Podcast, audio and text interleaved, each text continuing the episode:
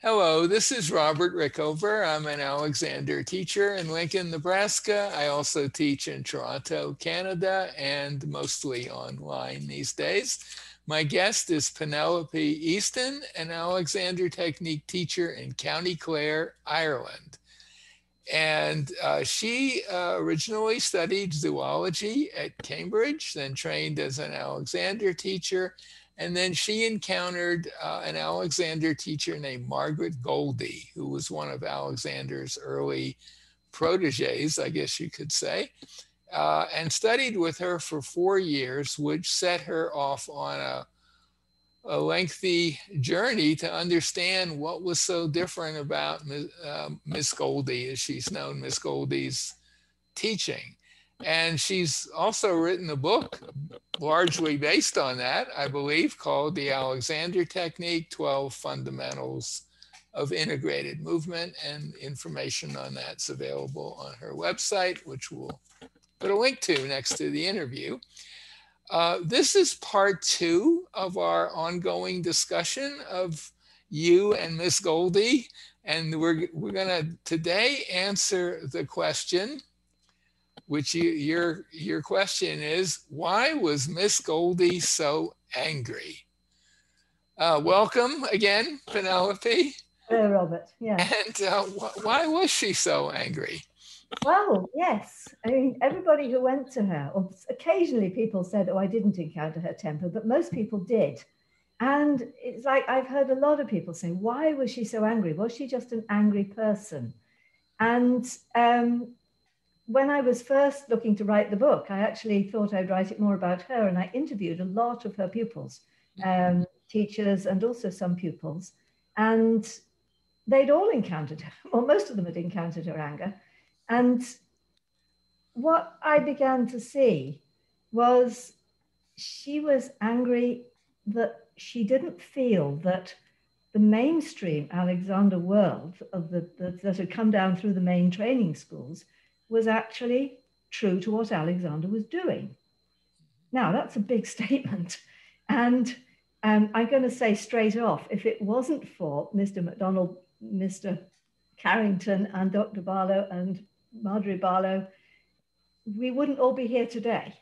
You know, we needed that mainstream school to, to give us a more structured process that could be taught, could be handed down, or the technique would not have survived. So let's just mm-hmm. say that straight off.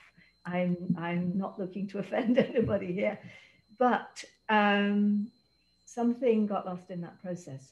Now, have you, you read Lily Westfeld's account? I certainly have, yeah. Yeah, it's a fascinating account. Mm-hmm. And what she, do you remember the bit where she describes that um, in their third year, the first couple of years, Alexander was asking them to work on themselves. He gave them use of the self, he gave them their books, and said, do what I did, and tried to get them, you know, they were doing hands on back of chair, they were doing wall work, they were going up on their toes, they were, they were working on themselves.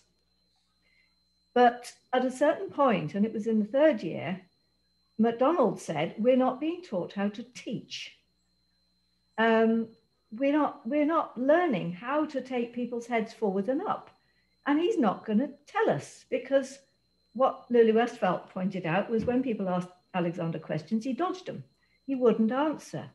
Um, and he wasn't, he, they felt he wasn't teaching them how to teach. And so McDonald formed a little group that um, Lily doesn't name them. And it was Erica Whittaker who named them. John Hunter interviewed her. Mm-hmm. and, and she said, yes, it happened. And she said it was McDonald was the one who said it. And he was joined by Lily Westfeld herself, uh, Marjorie Barlow, and, and Kitty Merrick, mm-hmm. who became Kitty Willi Polska. And right. the four of them apparently worked together. And I also found it in, in one of Marjorie Barlow's books as well. She confirmed it, that that's indeed what happened. Mm-hmm. And they, between them, worked together and worked out what has become the training course method. And they worked out, I think McDonald, for instance, was the one who said, what's this free the neck thing? And mm-hmm. decided it meant that freeing of the atlanto-occipital joint. Mm-hmm. And yes and no, it's, it's not the whole story, it turns out. But you know, that's the starting point. So neck free meant that, and head forward and up meant, and, and they put together the training course method that then they could, um, then they could teach on a training course. It was repeatable, the students could do it. And it's, it's, it's worked, as it were. I mean, here we are, I don't know how many generations have gone past now. We must be into the fourth generation. At, at least, yeah, yeah. I, I lose track. Um, yeah. And, you know, that, that method is reproducible. And, and that did the technique a favor. I think, you know, when you have a founder, founders don't have a technique. Founders have a discovery process. Like I was, and that's what I was describing in our previous podcast, that when one comes to quiet and then lets the body respond, you make a discovery, but there isn't a technique to that.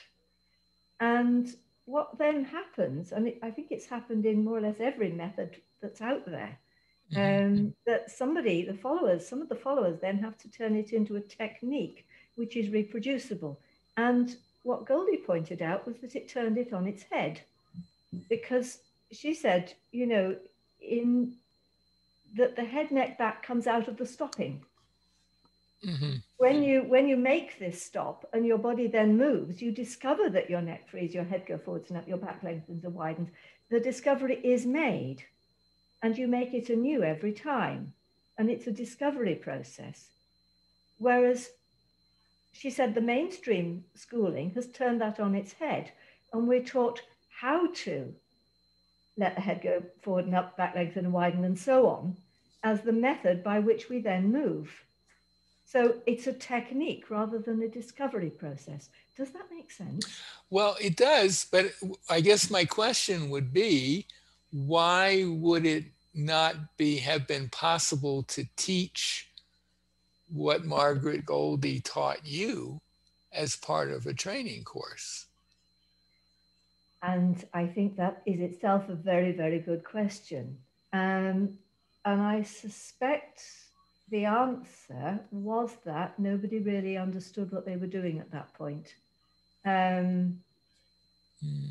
I think, you know, again, if you read the accounts of all those early trainees, Peggy Williams or McDonald or Barlow or, or all of them, they all struggled to understand what was, what was happening. Um, Alexander did a phenomenal job, really, to try and understand what he discovered and put it into words. And he got halfway there. Mm-hmm. But there's a whole load of stuff that didn't get articulated.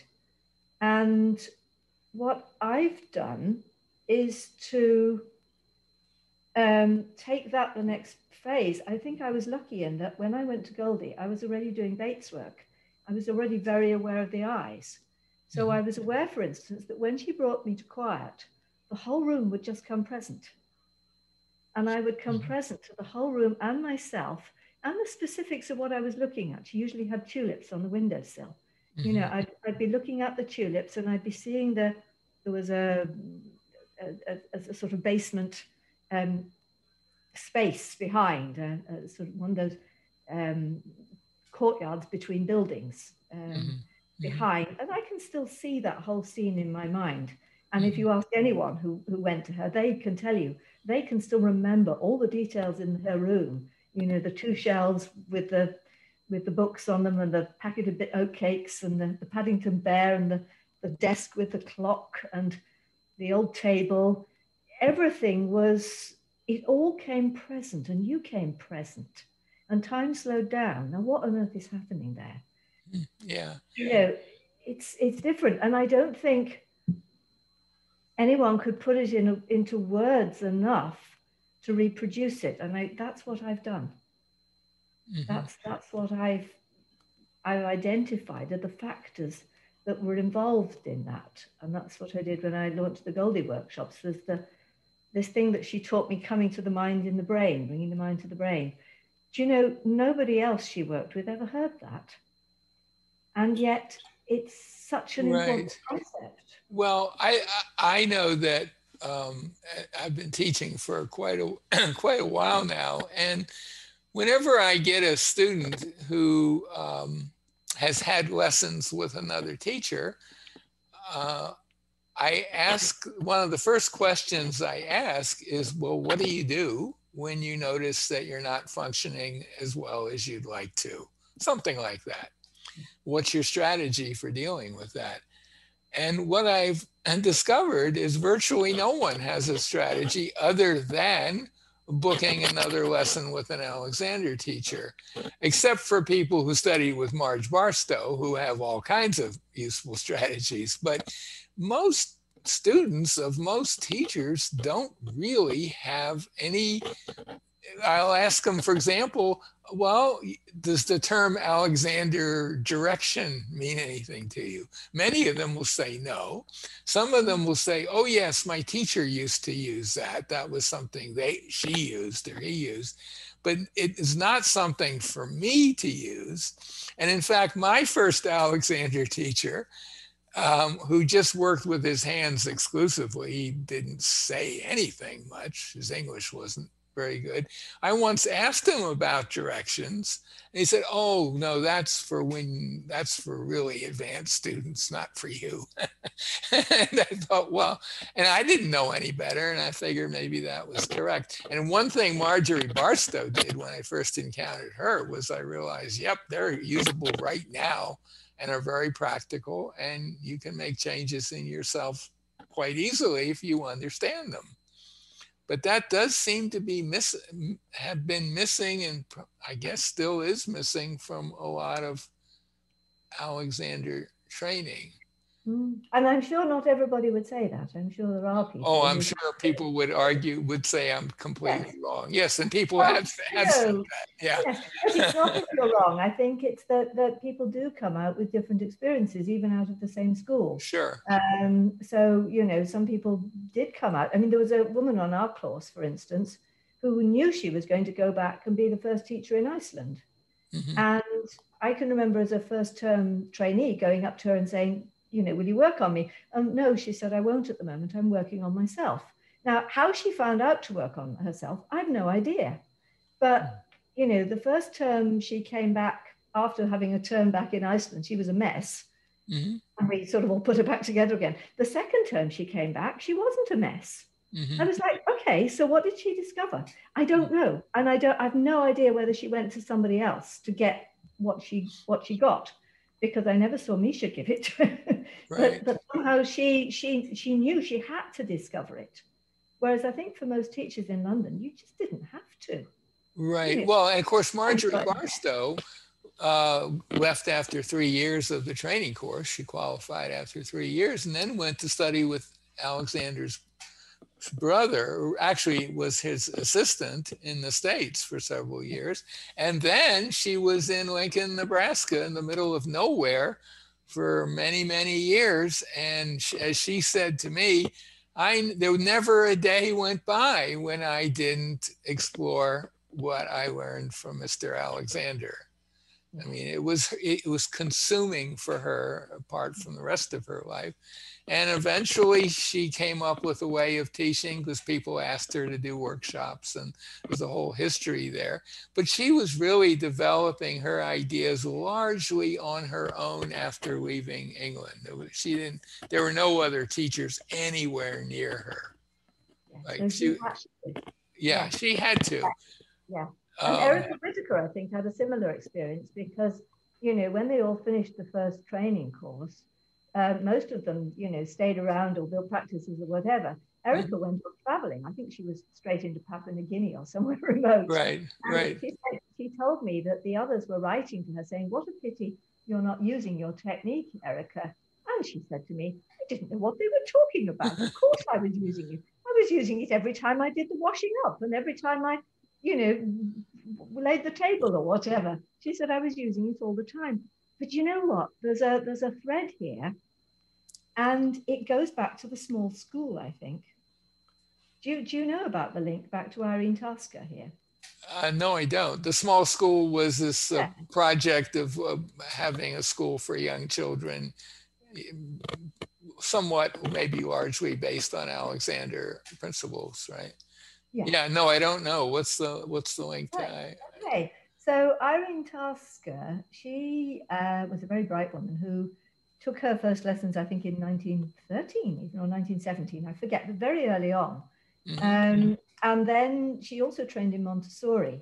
And so she persuaded Alexander to set up the small school where she was using Montessori methods, but working with the children. And right from the start, Alexander had been throwing children at her, more or less, and say, work with this child, before she'd hardly had any lessons. Mm-hmm. And so she was having to work out right from the beginning how to help that child improve their use. And she at that point had no knowledge of how to put hands. So she was working in application, directing the child on how to use themselves better with no knowledge of how to use her hands. And then when she started the small school, I think by then they were putting hands on the children, but the emphasis was on how you use yourself in relationship to your reading or writing or whatever you were doing. Mm-hmm. And Goldie, the school started to expand, and Goldie took her first lessons in nineteen twenty-seven, and then in and then went away and taught in her in a mainstream school, because she was also a teacher. Mm-hmm. And then when they wanted to expand the school in nineteen twenty-eight, um, Alexander wrote to her and said, will you come back and, and be a second teacher at the school? And of course she did it like a shot.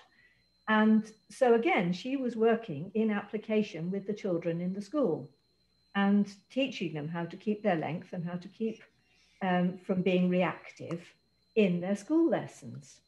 And both Marjorie Barlow and Erica Whittaker, as young women, in their be the year before they were allowed onto the training course, um, they were put to work in the small school as apprentices. And they both served a year of apprenticeship with Irene Tasker.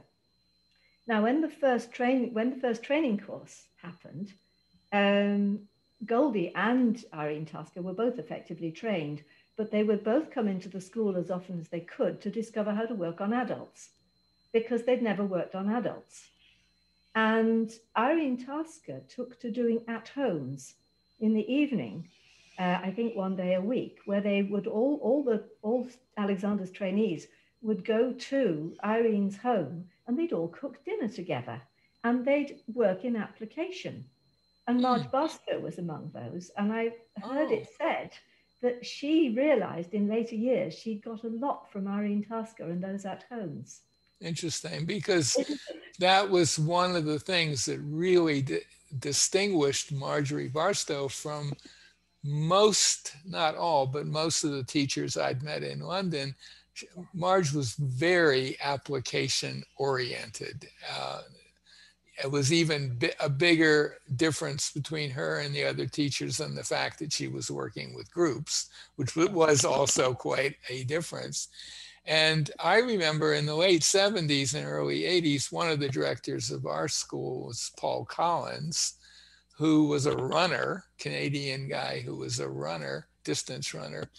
And he started working with runners using the Alexander Technique, an early kind of application approach in England. It was it was quite um, it's quite novel, actually, and and somewhat controversial. Mm. And because uh, a lot of teachers, if you were a musician and you showed up for a lesson, the last thing the teacher would work with you on was playing music, which the idea being, well, we work with you on other things and it gets carried over, but a lot of times it doesn't get carried over. And um, yeah, so Paul was an early advocate of application work, and he was fascinated when I told him about Marge Barstow, but he he had to kind of keep a low profile on that for various political and other reasons. Well, yeah, I, yeah, I remember when I was first training, there were the huge arguments going on about group work and application. Group work, work was a major issue, yeah, uh, in the late seventies. Well, but the interesting thing about that, those at homes, the one person who didn't go was Patrick McDonald. Uh-huh.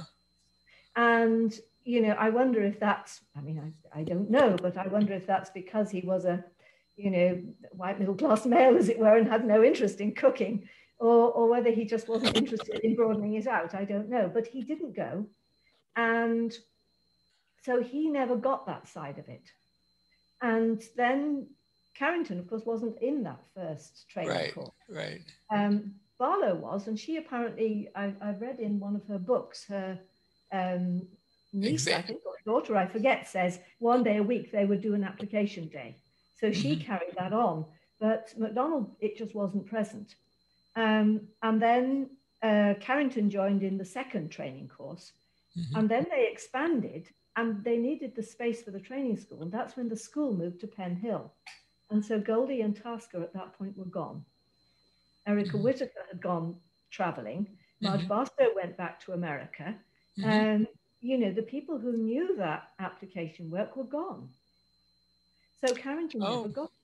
Yeah, and, and certainly, and Mc, yeah, right, you know, there wasn't much there. And McDonald, I had a number of lessons with Patrick McDonald, and it, it was, they were very standard in and out of a chair kind of things. There was no application no. work. And usually I'd define that still further. I'd say that he only defined the technique in relationship to your own body, mm-hmm. which, which is rather how Alexander writes in his book.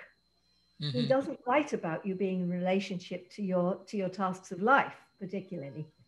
Um, he talks mm-hmm. about it in, you know, your parts of the body in relationship to each other, but he doesn't talk about that in relationship to life. Now, if you're going to do application work, um, and I learned this particularly from Erica Whittaker, who talked about it more explicitly, we have to be in relationship to our world. And the only person who defines that is um, Frank Pierce Jones in his book, where he actually says that in order to Um, get past his faulty sensory perception, in order to be able to let himself get out of the chair without doing the old thing, he has to come into this expanded spatial relationship. So this is a whole other topic um, right, that right. we could. Well, I think um, I think we should um, do part three in a moment, which would be a little bit about how Alexander worked on himself and what what his initial influence, what his the influences on him was, and how that influenced his early teaching. What do you think? We just move move to that for part oh, right. three. Okay, so you're you're moving to that, yes. Okay. Yeah, just because it's in the same line. Um, so if that's okay with you, uh, we'll um, stay with history. Yes. We'll bring this conversation to a close, but stay I'm tuned. Back. There's a, another one coming up. So my guest today uh, has been Penelope Easton, an Alexander teacher in County Clare, Ireland. And we, uh, I'll put a link to her website by the interview. And uh, in part three coming up, we're going to talk about how Alexander came to discover the Alexander technique, you might say. So Penelope, thanks so much for being on the show. Thank you, Robert. Thank you.